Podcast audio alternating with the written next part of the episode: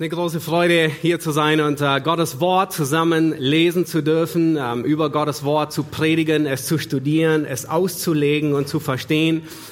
Wenn ihr euch erinnert an den vorletzten Sonntag, dann äh, erinnert ihr euch vielleicht an das Bild, mit dem wir begonnen hatten, den breiten und den schmalen Weg. Das ist der Versuch von Gläubigen darzustellen, wie sieht das Leben als Christ aus.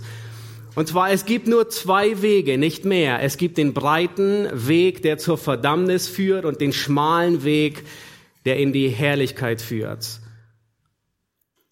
Seit 1. Mose 3 tun Menschen das, dass sie aufzeigen, wie die beiden Wege aussehen. Ob wir an Psalm 1 denken, an David, der den Weg des Gerechten und den Weg des Gottlosen beschreibt, ähm, ob es das Neue Testament ist, ob es ähm, John Bunyan ist und die Pilgerreise oder ob es Charlotte Reinland ist, die württembergische ähm, Geschäftsfrau, die dieses Bild in Auftrag gab und erstellte.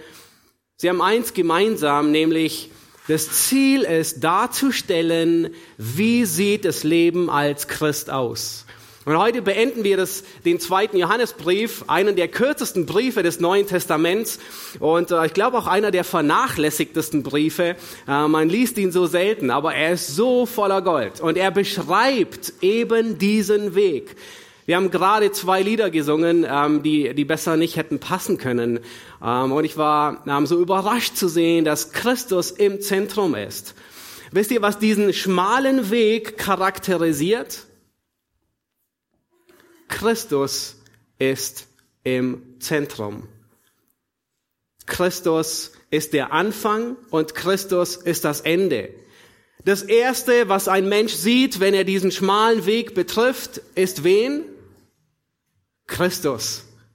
Und das erste, was ein Mensch sieht, wenn er diesen schmalen Weg verlässt und in der Herrlichkeit ankommt, ist wen? Ist Christus.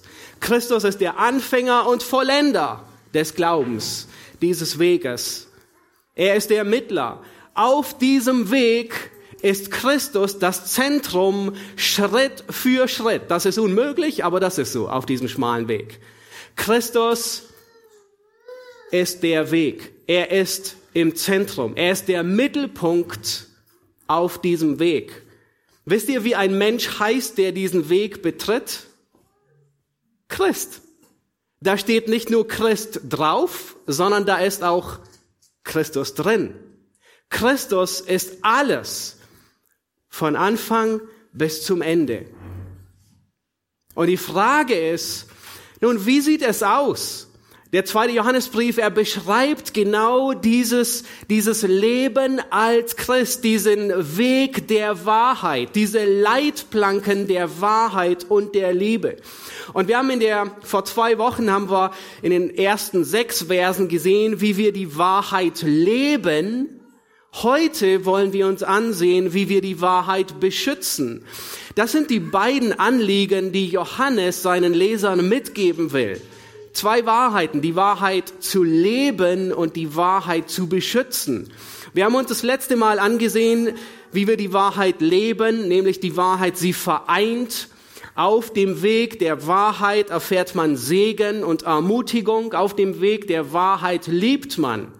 Nun, heute sehen wir uns an, dass es unsere Pflicht als Gläubige ist, auf diesem Weg die Wahrheit zu beschützen weil sie so angefochten ist in einer verdrehten und verkehrten Welt. Und das Ziel von Johannes und mein Ziel mit der Predigt ist heute, dass wir wachsen im Unterscheidungsvermögen, wie wir die Wahrheit beschützen auf diesem Weg. Das ist, was Johannes den Lesern mitgibt. Unterscheidungsvermögen zwischen Wahrheit und Irrtum, zwischen Menschen, die in der Wahrheit sind und Menschen, die im Irrtum sind. Lass uns den Text noch einmal, den ganzen Brief lesen. Er ist nicht so lang, es dauert nicht zu sehr, ähm, allzu lang und äh, wir werden uns aber heute auf die Verse 7 bis 13 äh, beschränken. Ich lese aber den ganzen Brief, weil er zusammengehört. Der Älteste der auserwählten Herrin und ihren Kindern, die ich liebe, in der Wahrheit. Und nicht ich allein, sondern auch alle, die die Wahrheit erkannt haben. Um der Wahrheit willen, die in uns bleibt. und mit uns sein wird bis ans Ende. Mit uns wird sein Gnade, Barmherzigkeit, Friede von Gott, dem Vater und von Jesus Christus, dem Sohn des Vaters, in Wahrheit und Liebe. Ich habe mich sehr gefreut, dass ich von deinen Kindern einige gefunden habe, die in der Wahrheit wandeln, wie wir von dem Vater ein Gebot empfangen haben. Nun bitte ich dich, Herrin, nicht als schriebe ich dir ein neues Gebot, sondern das, welches wir von Anfang an gehabt haben, dass wir einander lieben. Und dies ist die Liebe, dass wir nach seinen Geboten wandeln. Dies ist das Gebot, wie ihr es von Anfang an gehört habt, dass wir darin wandeln sollen. Denn viele Verführer sind in die Welt hinausgegangen, die nicht Jesus Christus im Fleisch gekommen bekennen. Dies ist der Verführer und der Antichrist. Seht auf euch selbst, damit ihr nicht verliert, was wir erarbeitet haben, sondern vollen Lohn empfangt.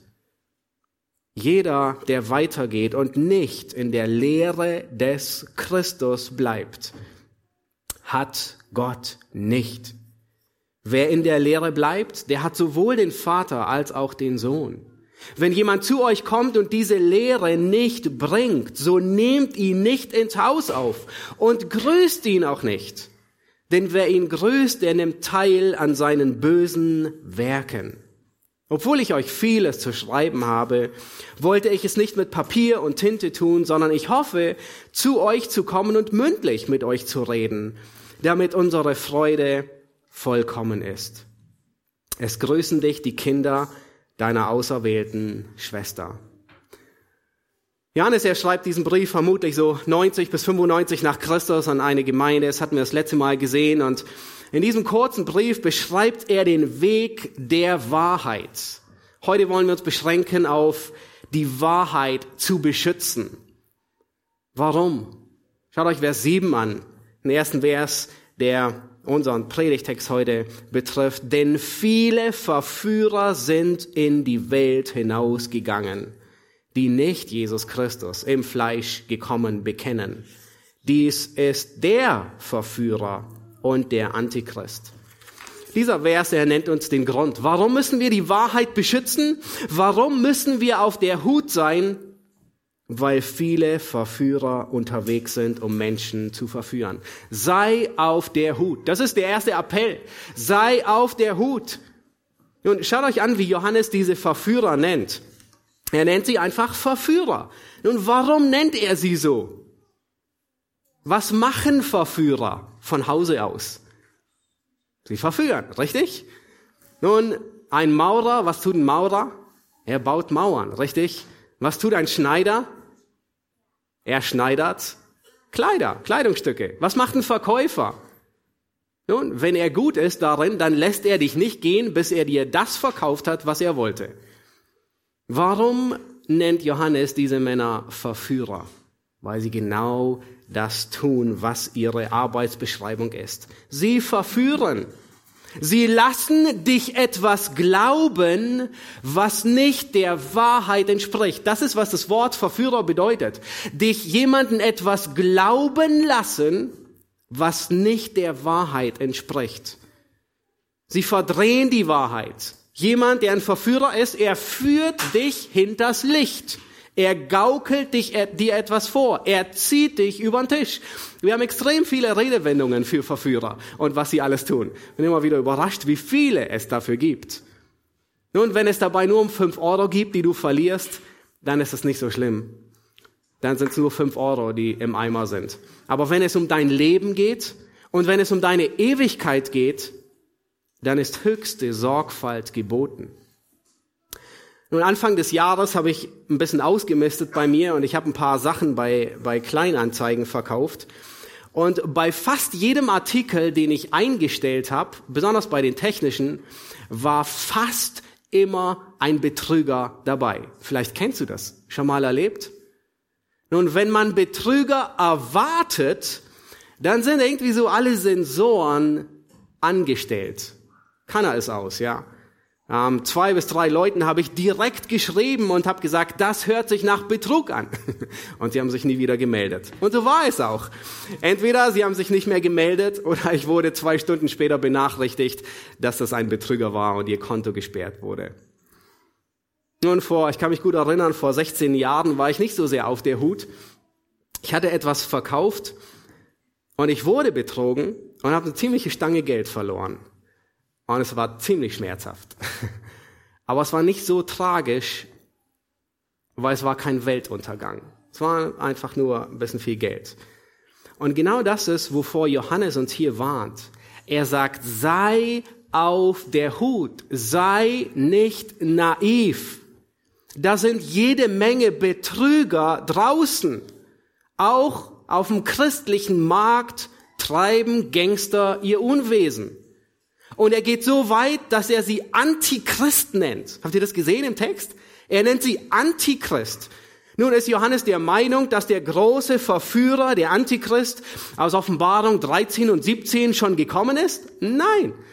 Aber er vergleicht sie mit ihm. Er wechselt sogar die, die andere, den, den, den Plural. Er sagt, da sind viele Verführer zum Singular und sagt, der Verführer, der Antichrist, weil sie alle den Antichristen, den großen Verführer, der noch kommen wird, weil sie ihn verkörpern, ihn imitieren, ihm gleich sind.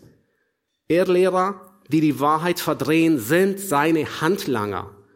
Und deswegen nennt er sie Antichristen. Sie tun das Werk Satans, sie verführen.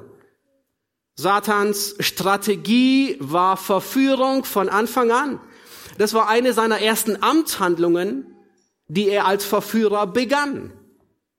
Er verführte das Ebenbild Gottes, den Menschen. Und er war extrem gut darin. Er wusste, wo er ansetzt und er wusste, er wusste, wie er ansetzt.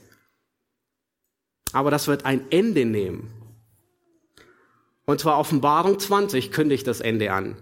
Offenbarung 20, deutet es an und sagt, Satan wird für tausend Jahre gebunden sein. Nun wisst ihr, was das erste war, was er tat? Verführen. Wisst ihr, was das letzte sein wird, was er tun wird? Und was er nicht mehr tun wird, wenn er gebunden ist? Genau das. Er wird nicht mehr verführen.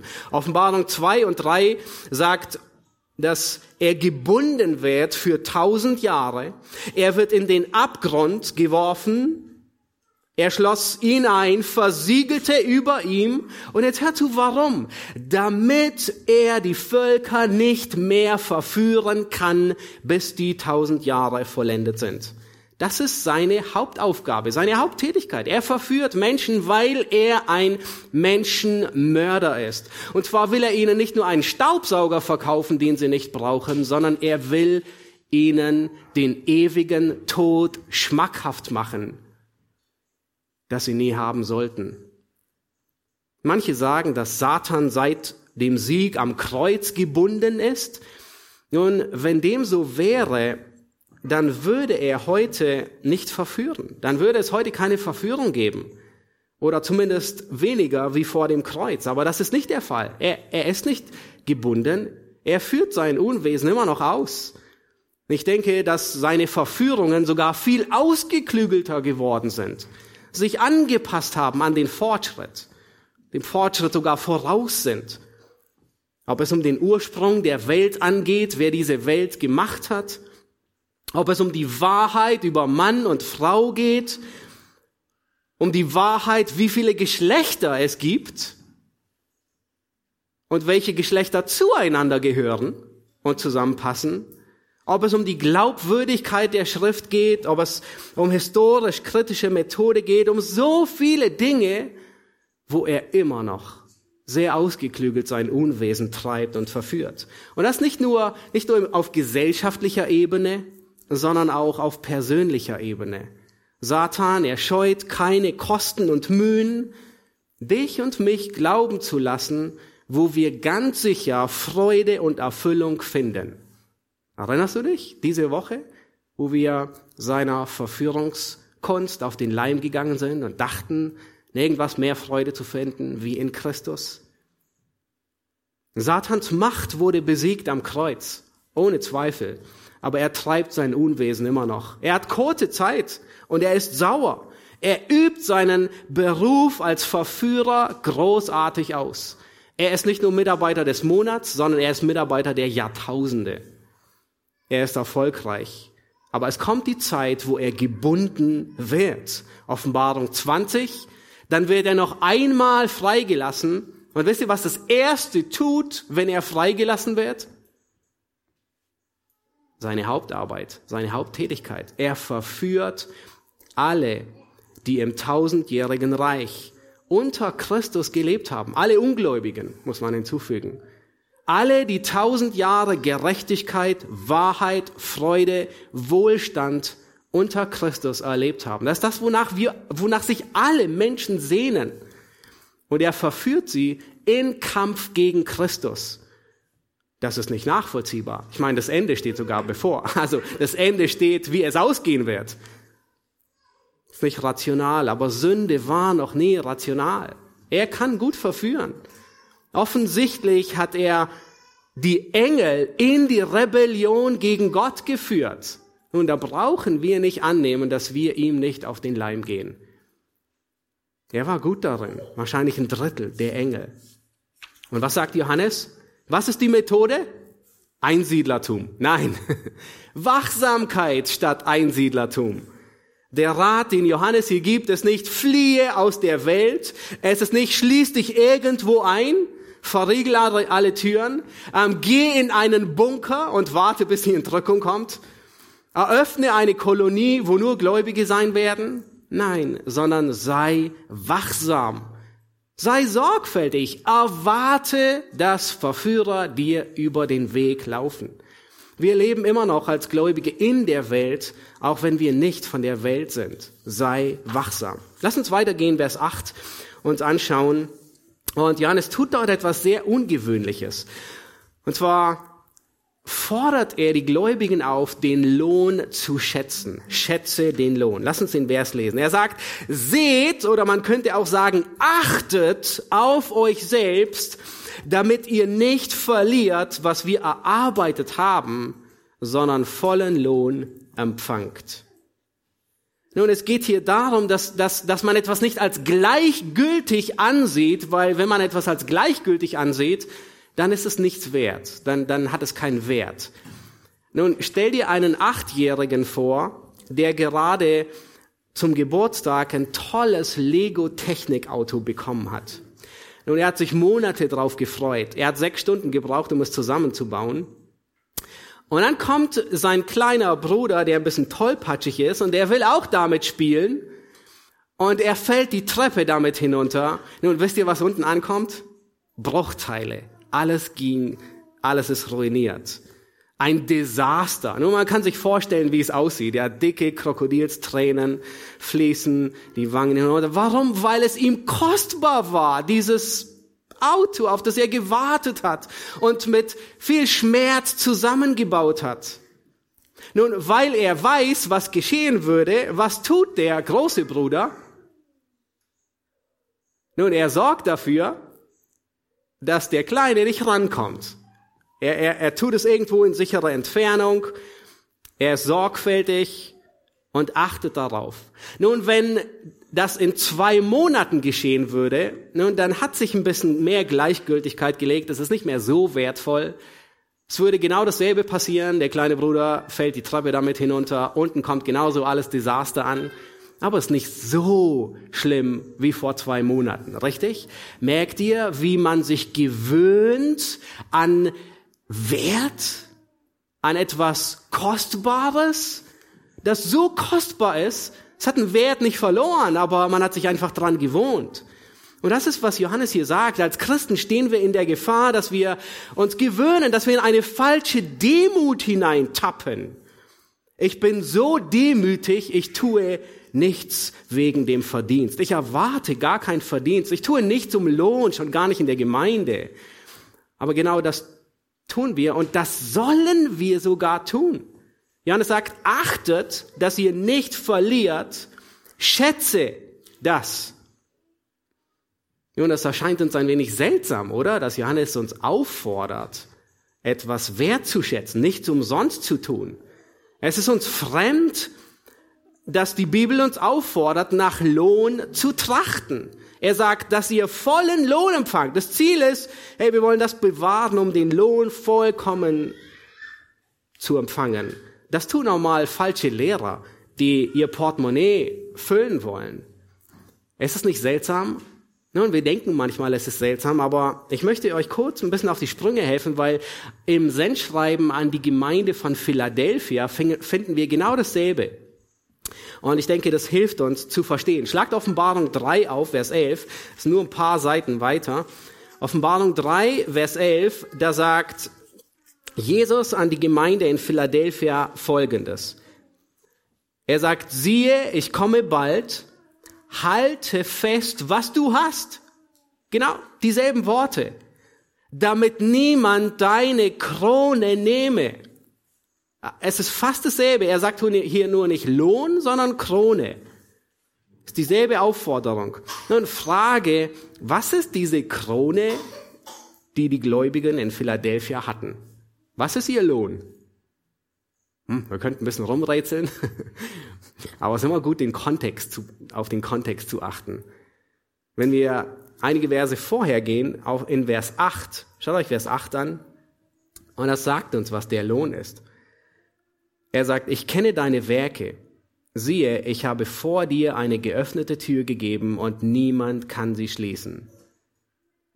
Und er sagt, denn du hast eine kleine Kraft. Und jetzt achtet darauf, weil er erwähnt das. Und du hast mein Wort bewahrt und meinen Namen nicht verleugnet. Wisst ihr, was der Lohn ist?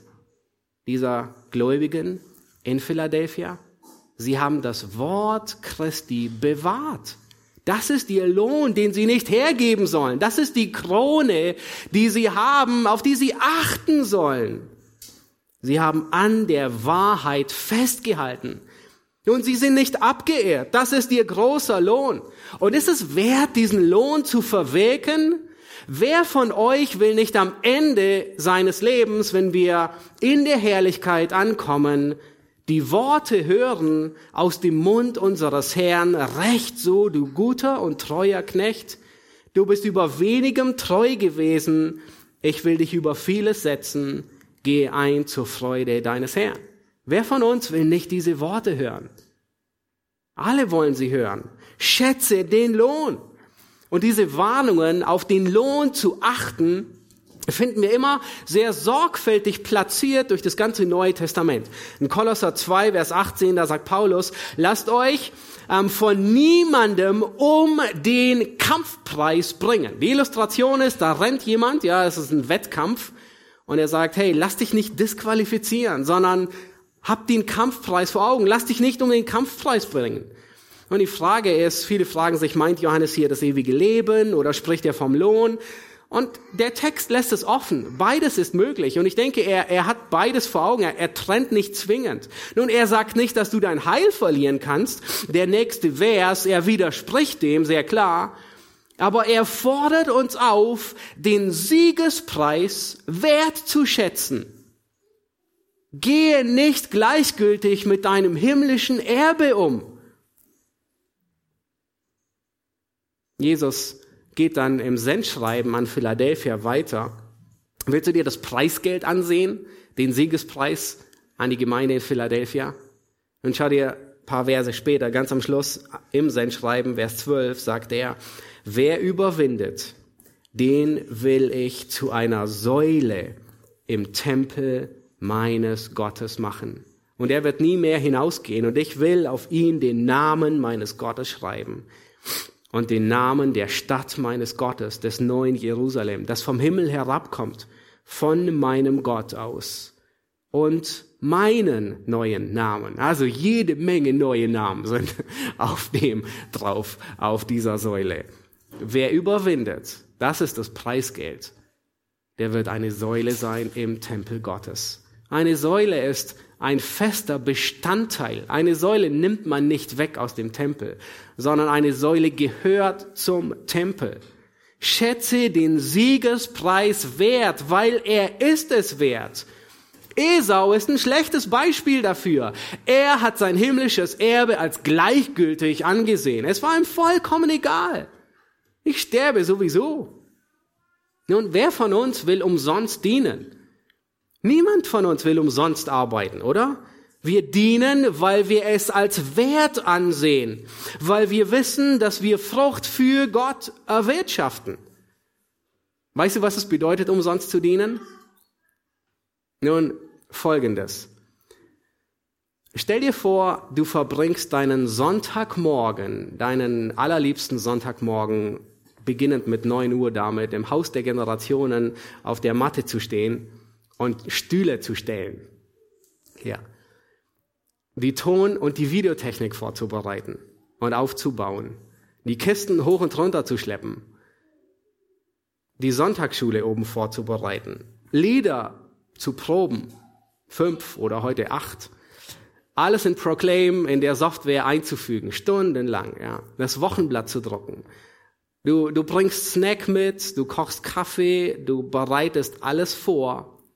Und dann ist 10.30 Uhr und niemand ist da.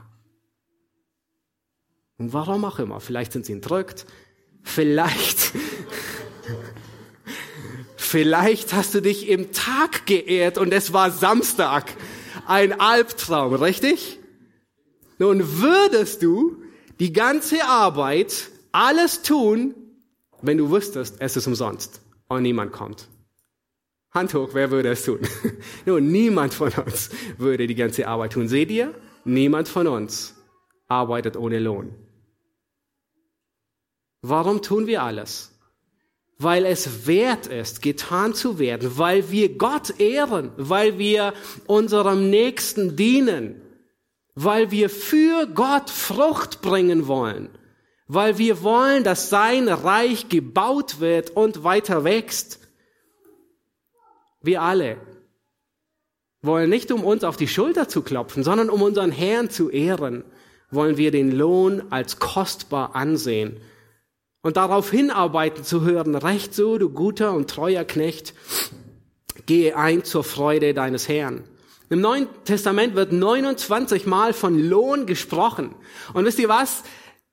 Das ist sogar einer der letzten Verse, mit dem Jesus die Offenbarung beendet. Er sagt in Kapitel 22, Vers 12, siehe, ich komme bald. Und wisst ihr, was er sagt? Mein Lohn mit mir. Sei nicht so demütig und so naiv und denke, oh, ich arbeite überhaupt nicht wegen Lohn. Wenn du nicht wegen Lohn arbeitest, dann komm Samstagmorgen her und mach den ganzen Aufwand und bereit alles vor und niemand kommt. Das ist, ohne Lohn zu arbeiten. Er sagt, siehe, ich komme bald und mein Lohn mit mir, um einem jeden so zu vergelten, wie sein Werk sein wird. Und dann kommt gleich anschließend, wird der Lohn genannt. Glückselig sind, die seine Gebote tun. Das ist, was der Inhalt ist. Damit sie Anrecht haben an dem Baum des Lebens und durch die Tore in die Stadt hineingehen. Schätze den Kampfpreis, schätze den Lohn, achte ihn nicht für gleichgültig nicht für wertlos. Ja, beide tun in gewisser Weise dasselbe, die Ehrlehrer und die Gläubigen. Aber der Unterschied, beide arbeiten für Lohn. Der Unterschied bei den Erdlehrern ist, dass sie es um schändlichen Gewinn tun, um es in ihre Taschen zu stecken. Gläubige, sie erwarten die Belohnung im Himmel. Sie arbeiten für ihren Herrn. Das ist ihre Belohnung, wenn ihr Herr geehrt wird. Lass uns weitergehen zum den nächsten Versen, die Verse 9 bis 11. Ja, ich habe diese Überschrift überschrieben mit dem Titel Diskriminiere Erlehrer. Nun, ich hoffe, du bist geschockt, oder zumindest tust du ein bisschen so. Nun, wenn wir das Wort diskriminieren hören, zumindest heute in den Medien, in Zeitungen, Radio, im Fernsehen, überall, dann, dann, dann hat es meistens diesen furchtbar negativen Touch, ja. Diskriminieren ist, wenn jemand, der gleich behandelt werden soll, schlecht behandelt wird, richtig? Das ist, was wir meistens darunter verstehen.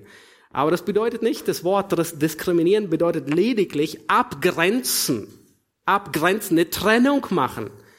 Und das Gegenteil ist der Fall. Deswegen soll die Überschrift ein bisschen dahin provozieren. Nämlich, dass wir jemanden eben nicht gleich behandeln, der nicht gleich behandelt werden darf.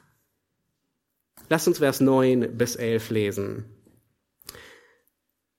Da sagt Johannes, jeder, der weitergeht und nicht in der Lehre des Christus bleibt, hat Gott nicht. Wer in der Lehre bleibt, der hat sowohl den Vater als auch den Sohn.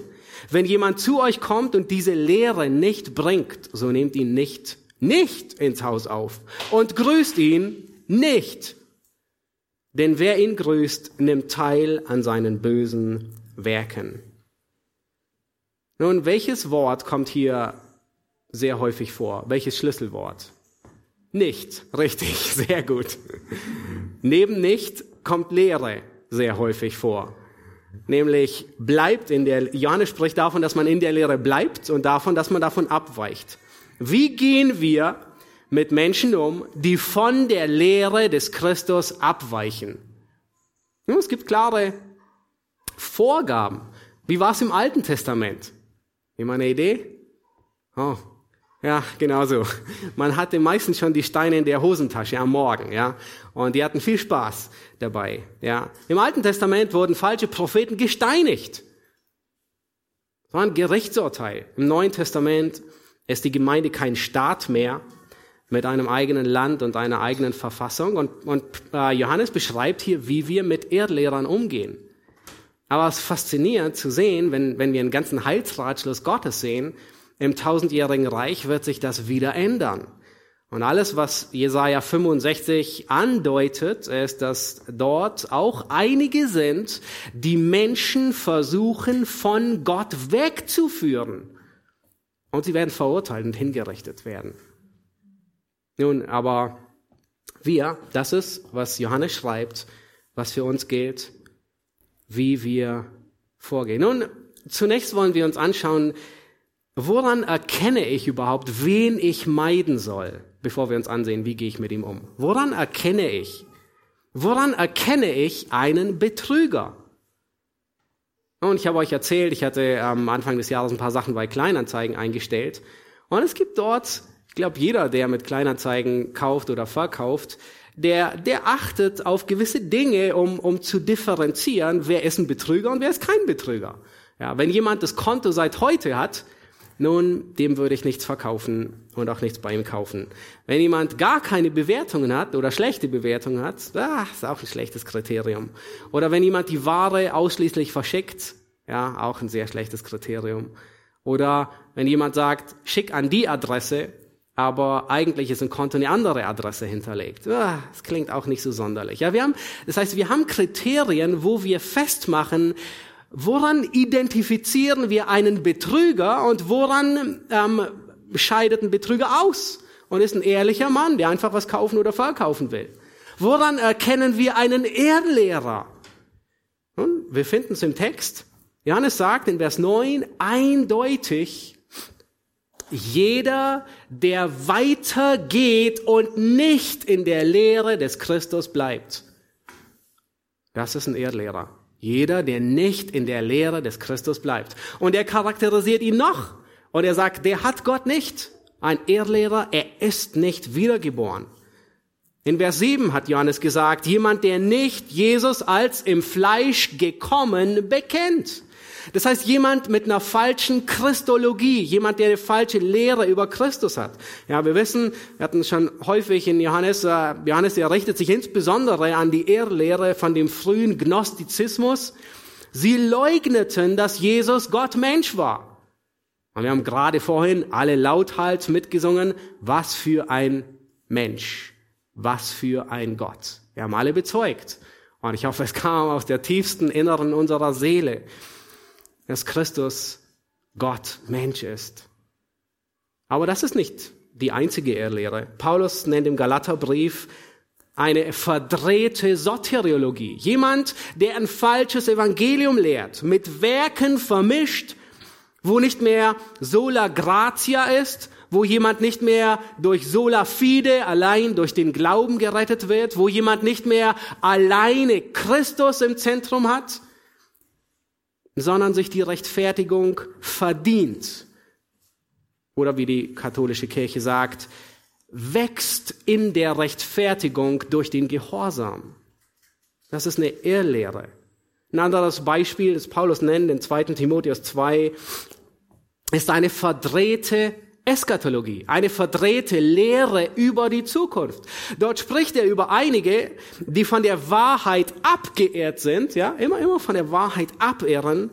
Und dann sagen sie, und dann sagt er, indem sie behaupten, die Auferstehung sei schon geschehen. Das ist eine Irrlehre. Jemand, der sagt, die Auferstehung ist schon geschehen.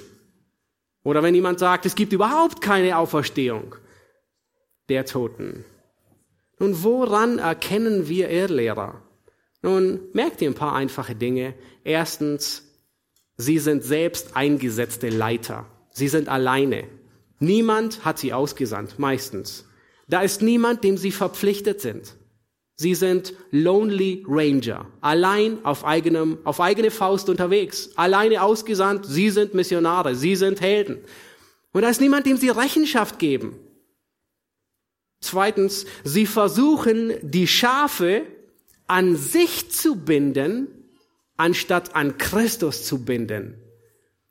Und sie wollen, dass man ihnen nachfolgt.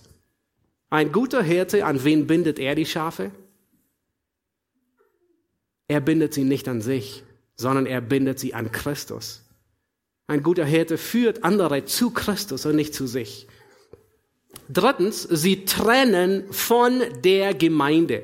Nun, vielleicht habt ihr auch schon ein paar Dokus angesehen, äh, wie Wölfe Zebras jagen. Äh, nee, Karibus, die sehen keine Zebras, Wölfe. Äh, wie Wölfe Karibus jagen und wie Löwen Zebras jagen. Habt ihr schon mal gesehen, wie? Sie laufen ihnen hinterher und erwischen sie. Na, nicht ganz so. Sie laufen ihnen schon hinterher, aber sie trennen sie von der Herde. Schon mal gesehen? Das ist immer sehr spannend. Das ist die Methode. Und im Geistlichen genau dieselbe Methode.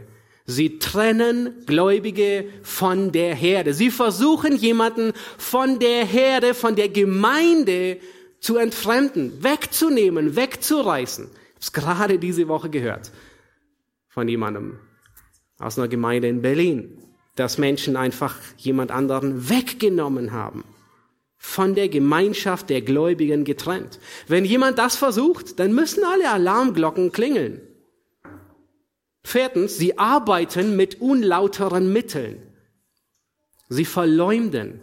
Sie reden schlecht über andere. Sie machen andere schlecht. Die ganze Zeit. Wisst ihr warum?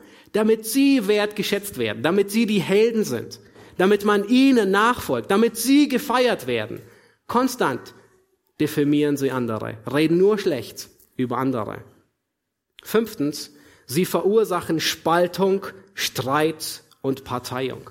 Paulus, er beschreibt das in, Timo, in Titus 3, ähm, wo er sagt, hey, da ist ein sektiererischer Mensch, weise ihn zurecht. Ein, einer, der spaltet, einer, der immer nur zur, zur Isolation, zur Grüppchenbildung beiträgt. Da du weißt, hör zu, dass ein solcher verkehrt ist und sündigt und sich selbst verurteilt hat. Sechstens, wie sehen Irrlehrer aus? Woran erkenne ich sie? Sie versagen in der Heiligung. Sie versagen in der Heiligung. 2. Timotheus 3, Vers 4 ist ein, ist ein großartiger Vers, der, der das beschreibt. Und zwar sagt Paulus dort, sie lieben das Vergnügen mehr als Gott. Wow! Sie lieben den Spaß mehr als Gott. Das ist ein Merkmal. Und das zweite ist einfach die Schlussfolgerung. Sie haben den äußeren Schein von Gottesfurcht. Deren Kraft verleugnen sie. Was bedeutet das? das? Das bedeutet, sie sehen aus wie Gläubige, wie aus einem Ei, wie eineige Zwillinge aber sie verleugnen die Kraft des Heiligen Geistes in ihrem Leben. Nun wirst du sie prüfen und, und sagen, bring Frucht, bring geistliche Frucht. Was bringen sie? Keine Frucht. Sie haben einen Schein, aber sie sind es nicht. Sie verleugnen die Heiligen, sie verleugnen die Kraft Gottes. Nun folge niemals jemandem, dessen Leben du nicht kennst. Wenn du nicht Einblick in sein Leben hast, folge ihm nicht. Hebräer 13, Vers 7 sagt genau das, ähm, wo, wo der Schreiber die Gläubigen ermahnt und sagt, schaut ihr Ende oder man kann auch sagen das Ergebnis ihres Wandels an und ahmt ihren Glauben nach. Das heißt, wem sollen wir folgen? Den, wo wir den Wandel beurteilen können und ihn sehen können weil sie wandeln eben nicht in Liebe, eben nicht so, wie Johannes es beschreibt. Sie leugnen die Heiligung. Sie haben keine, keine Kraft des Heiligen Geistes. Nun, Gastfreundschaft war im Alten und im Neuen Testament, in der ganzen Schrift hat Gastfreundschaft einen hohen Stellenwert. Und genau hier kommt jetzt das zum Tragen. Wie isoliert man sich? Wenn wir an einige Stellen im Neuen Testament denken, an Römer 12, übt willig Gastfreundschaft oder an 1. Timotheus 3, das Merkmal, das einen Ältesten ähm, qualifiziert, ist unter anderem gastfreundlich zu sein. Oder Timotheus, wenn es um die Frage geht, puh, es gibt so viele Witwen, ähm, die äh, unterstützt werden sollen, welche ähm, müssen wir alle unterstützen? Und er gibt ein paar Kriterien und sagt, die, die Kinder haben nicht und die, die noch jung sind, auch nicht. Und, und ein Kriterium ist, dass sie Gastfreundschaft geübt haben. Dass man wirklich sieht in ihrem Leben, sie waren wiedergeboren. Sie waren auf dem Weg der Wahrheit. Hebräer 13, anderes Beispiel, da sagt der Schreiber, vernachlässigt nicht die Gastfreundschaft. Ich glaube, es wahrscheinlich der, ähm, der, der bekannteste Vers. Denn durch sie haben etliche, ohne ihr Wissen, Engel beherbergt. Ja, oh, was für eine Ehre, Engel zu beherbergen. Aber wisst ihr, was noch größer ist? Christus zu beherbergen. In Form meines Bruders. 1. Petrus 4, Vers 9, seid gegeneinander gastfreundlich, ohne Murren. Und jetzt wurde genau diese Tugend missbraucht von den Ehrlehrern.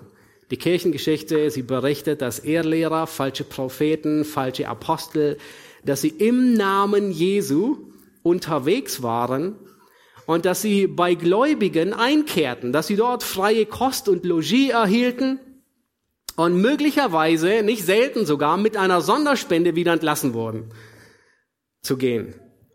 Und Johannes sagt in Vers 10, wenn jemand zu euch kommt und diese Lehre, das heißt Christus im Mittelpunkt nicht bringt, und er nennt zwei Dinge. Schaut euch an, was nennt er? Erstens, so nehmt ihn nicht ins Haus auf. Das heißt, schlag ihm die Tür vor der Nase zu. Das darfst du tatsächlich tun. Nun, nicht dabei verletzen, aber du darfst ihm die Tür freundlich zumachen. Gewähre niemandem Gastfreundschaft, versorge ihn nicht, der ein Irrlehrer ist. Und das Zweite, was, was, was Johannes hier nennt, ist, und grüßt ihn nicht, heißt ihn nicht willkommen. Nun, Johannes erfordert hier nicht auf, dass wir unfreundlich sind. Das widerspricht dem, was er am Anfang des Briefes sagt. Äh, er sagt nicht, okay, grüßt niemanden, sagt niemandem Hallo. Nein, sondern es geht hier um ein, ein offiziell in der Gemeinde als willkommen heißen. Jemanden, den man öffentlich grüßt, mit dem hat man sich öffentlich identifiziert. Und das sehen wir besonders in den Briefen. Ähm, wir kommen gleich noch dazu, wo er im letzten Vers sagt, grüßt diejenigen, es grüßen euch die. Nun, das sind öffentliche Grüße, die ausgetauscht werden. Und was machen diese deutlich? Wir gehören zusammen. Und er sagt, nein, nein, grüßt niemanden in der Art und Weise, wenn er ein Irrlehrer ist. Es geht hier auch nicht darum, dass man einem Erdlehrer, der plötzlich in lebensgefährliche Not gerät, dass man ihn links liegen lässt, wie der Levit und der Priester, die an ihm vor, vorbeigehen. Es bedeutet auch nicht, dass du einen Erdlehrer ertrinken lässt, wenn du siehst, dass er von der Fähre hinabstürzt. Du kannst ihm ruhig den Rettungsring zuwerfen, erst nachdem er widerrufen hat. Nein. Ähm, kannst du ruhig retten. Es geht hier nicht darum. Es ist nicht das, wovon Johannes hier spricht sondern es geht darum, ihn noch mehr zu unterstützen. Vielleicht denkst du, oh, das klingt aber hart und das ist, und das der Apostel der Liebe, das ist so lieblos. Das stimmt nicht. Es ist genau der Gegenteil. Die beste Art und Weise, jemandem auf dem Irrweg Liebe zu zeigen, ist ihm klar zu machen, dass er ein falsches Evangelium hat und dass er damit auf dem Weg in die Hölle ist. Das ist tatsächlich Liebe. Ihm deutlich zu machen, Er ist falsch. Wahrheit und Liebe, sie gehören immer zusammen. Wenn du die beiden trennst, ruinierst du beide. Wir dürfen sie nicht trennen. Jemanden auf dem falschen Weg zu unterstützen und ihn zu bestärken, bedeutet, dass er mit noch mehr Enthusiasmus in die Hölle geht. Stell dir einen Fahrlehrer vor, vielleicht hattest du Fahrschule irgendwann. Stell dir einen Fahrlehrer vor, der hier mitten in dem Berliner chaotischen Stadtverkehr seinem Schüler immer auf die Schulter klopft, immer sagt toll. Und er macht nie einen Schulterblick. Und glücklicherweise hat er noch nie einen, Fahr äh, einen Radfahrer umgefahren. Er grundsätzlich setzt er nie den Blinker an, um anzudeuten, wo er hin will. Er verwechselt immer rechts und links. Bei jeder, bei jeder Kreuzung weiß er nicht, kommt der zuerst oder komme ich? Nee, ich habe immer Vorfahrt. Der Fahrlehrer, was, was würde geschehen, wenn wir so einen Fahrlehrer hätten, der ihm immer auf die Schulter klopft? Oh, gut gemacht, besser wie gestern, ja. Nun, spätestens, das wäre fatal, spätestens bei der Prüfung wird er mit der Wahrheit konfrontiert und ist dann umso härter, schlägt die zu. Und er fällt durch. Der Fahrlehrer tut niemandem einen Gefallen, wenn er falsches Verhalten noch mehr bestätigt. Und genau das ist, wozu Johannes uns auffordert, niemanden zu bestätigen, der auf dem Irrweg ist. Nun, vielleicht denkst du, ah, dieser Text, der ist, ist er wirklich so relevant? Nun, er ist enorm relevant. Nicht nur dann, wenn Erdlehrer an die Tür klopfen und um Einlass bitten, sondern um vorbereitet zu sein, wenn sie klopfen oder wenn sie ungefragt einkehren.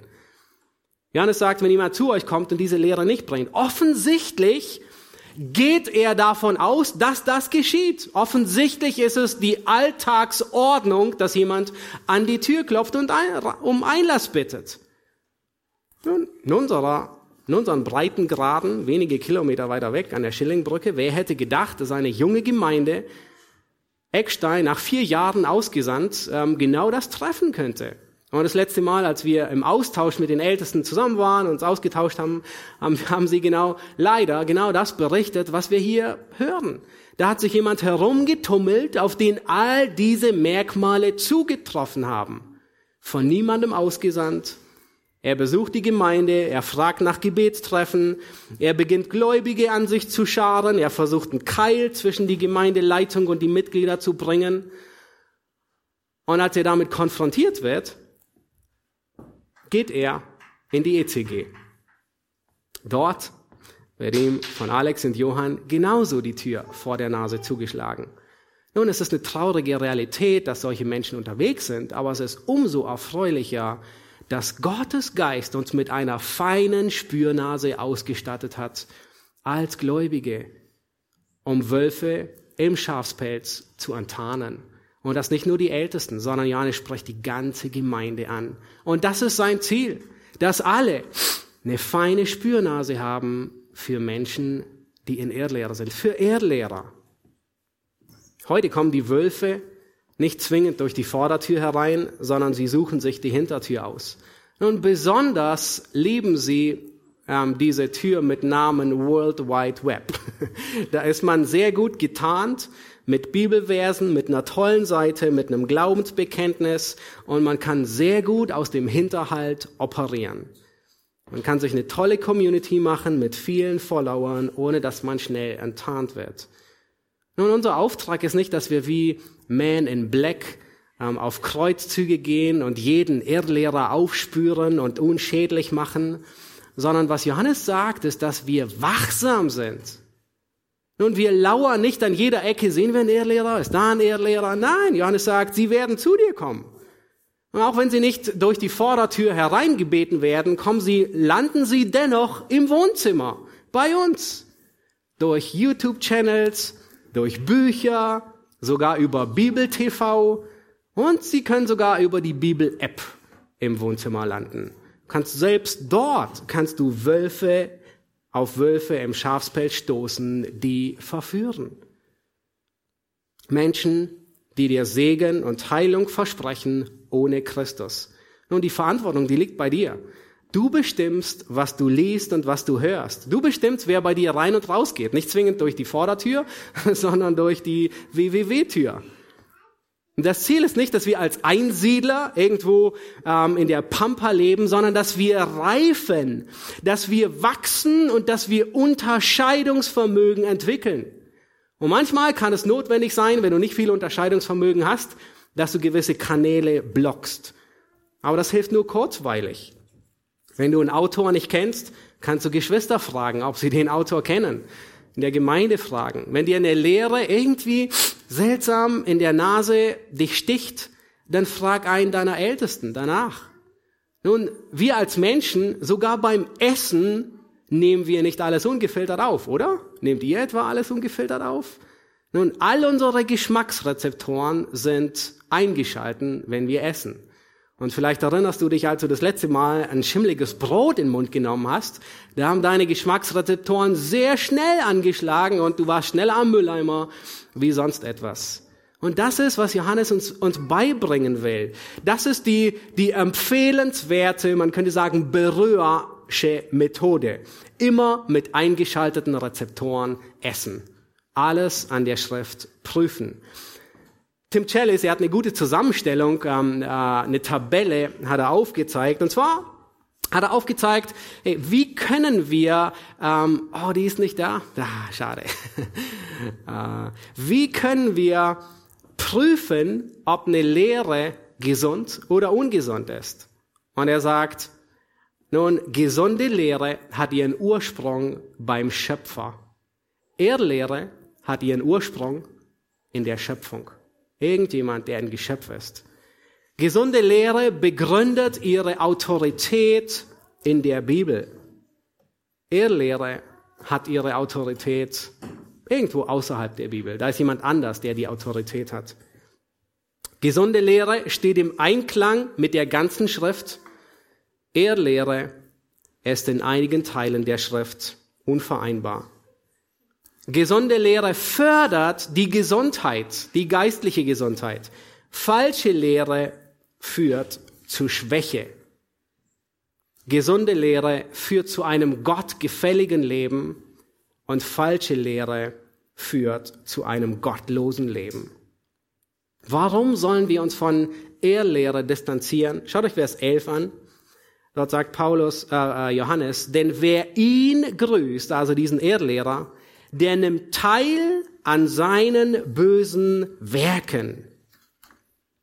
Es geht darum, dass wir Böses aufdecken und nicht noch mehr unterstützen.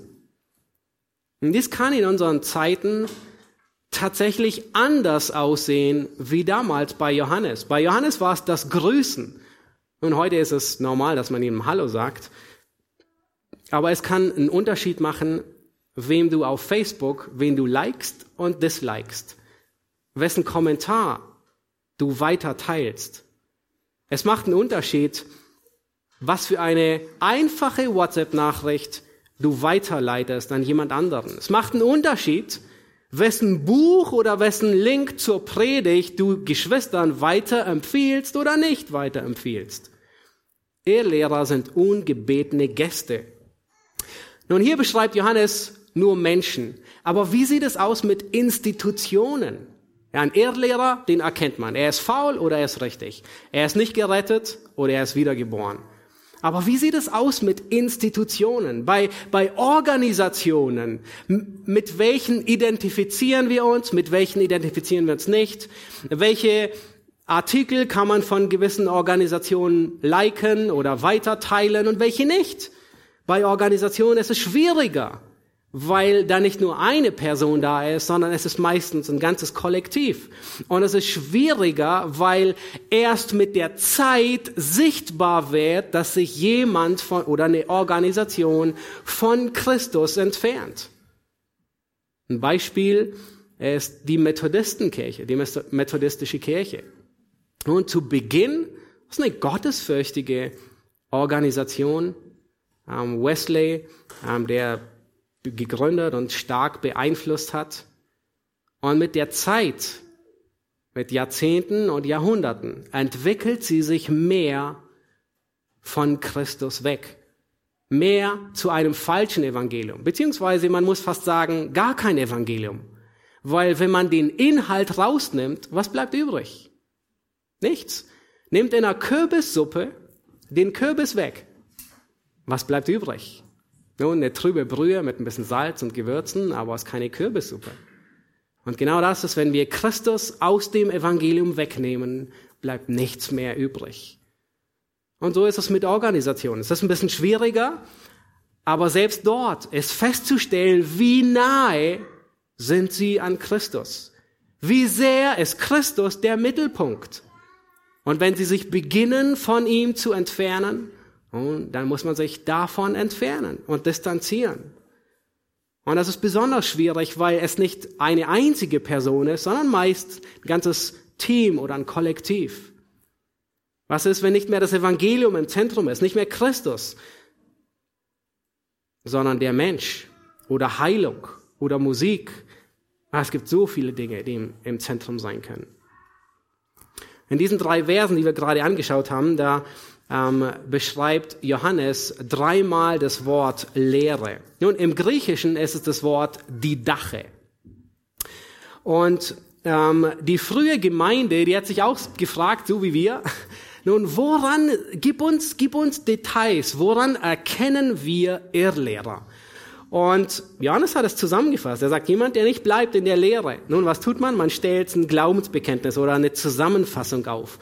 Und die frühe Gemeinde, sie hat ein Werk verfasst, das sogar den Namen Didache trägt, also Lehre. Ähm, 1873 wurde ähm, das einzige noch vollständige Werk in Konstantinopel, in Istanbul, entdeckt. Und äh, man, man benennt es auch die Apostellehre oder die Zwei-Wege-Lehre. Ähm, aber wenn man das liest, das Werk, dann, dann ist der Inhalt oh, so stark vom zweiten Johannesbrief ähm, geprägt, also es ist un, unfassbar. Ähm, sehr wahrscheinlich hat kurz nach diesem Brief, dem zweiten Johannesbrief, haben die Gemeinden angefangen zu sagen, okay, lass uns, lass uns einen Konsens, lass uns etwas niederschreiben, woran wir festmachen, ob jemand ein Irrlehrer oder nicht ein Irrlehrer ist. Und sie haben dieses Werk zusammengeschrieben. Man könnte fast sagen, es ist sowas wie eins der ersten systematischen Theologien, die es in, in der Christenheit gab. Nun, nicht alles ist ganz korrekt, da sind schon ein paar zwielichtige ähm, Sachen, er ist nicht inspiriert. Äh, und doch, doch ist es sehr ähm, erstaunlich zu sehen, was sie formuliert haben. Sie haben wirklich dasselbe Problem gehabt. Da sind so viele Irrlehrer, die, die reisen ähm, und äh, unterschiedliche Sachen verkündigen. Wie gehen wir damit um? Und dann sagen sie in Kapitel, das ist Kapitel 11, Vers 1, äh, sie haben ein paar amüsante Sachen auch drin. Ähm, das ist ihr, ihr, ihr Fazit. Und, und wenn wir das lesen, dann stellen wir fest, das ist 2. Johannes. Ähm, dort sagen sie, wer nun kommt und euch all das vorherige mitgeteilte, also das, was in den ersten zehn Kapiteln gesagt wurde, lehrt, den nehmt auf. Wenn aber der, der lehrt, sich selbst abkehrt und eine andere Lehre lehrt, so dass er auflöst, dann hört nicht auf ihn. Denn wenn er aber lehrt, so dass er Gerechtigkeit und Erkenntnis des Herrn mehrt, dann nehmt ihn auf wie den Herrn. Ja, also das zweiten Johannes pur.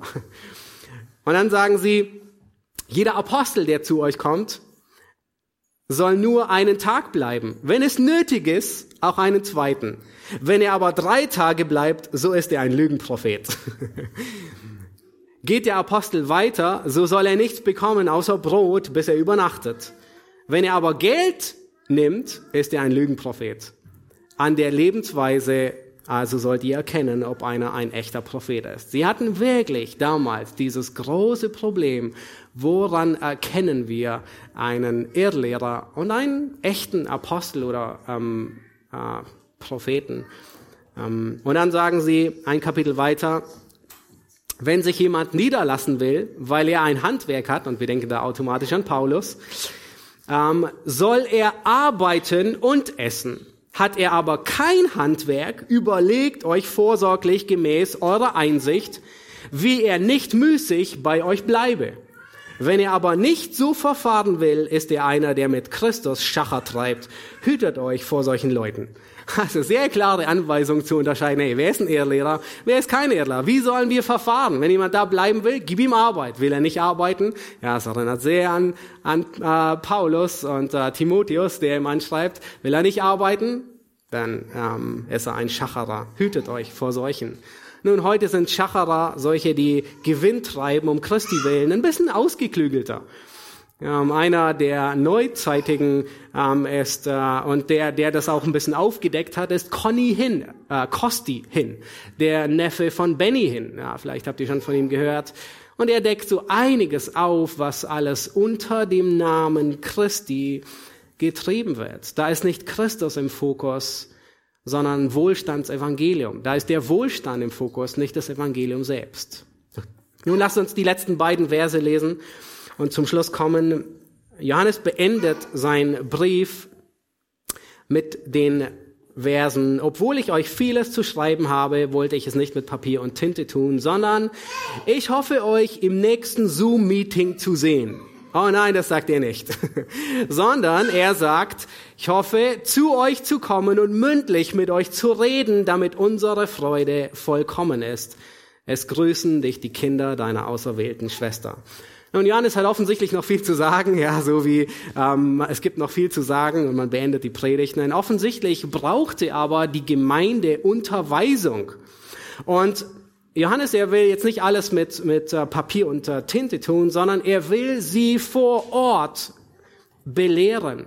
Ja, Papier und Tinte sind hilfreich, um einen Brief zu schreiben, aber sie sind nur eine Krücke. Effektiver ist es, vor Ort zu sein und mündlich zu reden. Genauso wie heute, ja, der Livestream oder Zoom oder viele andere Dinge helfen können, aber lediglich eine Krücke sind für die Gemeinschaft und nicht mehr. Einmal mehr macht Johannes hier deutlich, wie grundlegend die Gemeinschaft ist. Gemeinschaft in der Wahrheit mehrt die Freude. Und das ist, was wir am Sonntag, jeden Sonntag erfahren in der Gemeinschaft. Es mehrt die Freude. Nun, dieser Brief, der zweite Johannesbrief, er hat uns gelehrt, dass wir in der Wahrheit leben müssen und dass wir die Wahrheit beschützen müssen, indem wir auf der Hut sind, wachsam sind, indem wir den Lohn wertschätzen und in der Lehre Christi bleiben und indem wir Irrlehrer diskriminieren. Nun, wir sind mit Johannes noch nicht ganz fertig. Kommenden Sonntag wird Ralf mit uns den dritten Johannesbrief beginnen und wir sind alle sehr gespannt, wie es weitergeht. Lasst mich beten und ihr dürft stille werden. Herr Jesus Christus, wir danken dir für den zweiten Johannesbrief, ähm, besonders für die Aufforderung, dich im Mittelpunkt zu haben. Herr, nicht abzuweichen von der Lehre des Christus. Herr, du bist und bleibst der Mittelpunkt, das Zentrum auf diesem schmalen Weg zur Herrlichkeit. Du bist der Erste, den wir auf diesem Weg sehen, weil wir bei dir am Kreuz Vergebung finden. Und du bist der Erste, den wir in der Herrlichkeit sehen werden.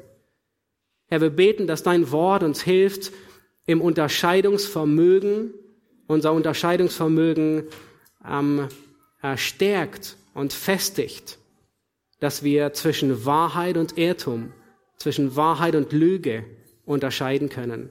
Herr, bewahre du uns, dass wir nicht leichtsinnig ähm, eher lehren oder falsche Sichtweisen ähm, teilen und weitergeben, ungeprüft, sondern dass wir als Geschwister aufeinander Acht geben. Und wir danken dir für dein Wort, das unsere Richtschnur ist. Amen.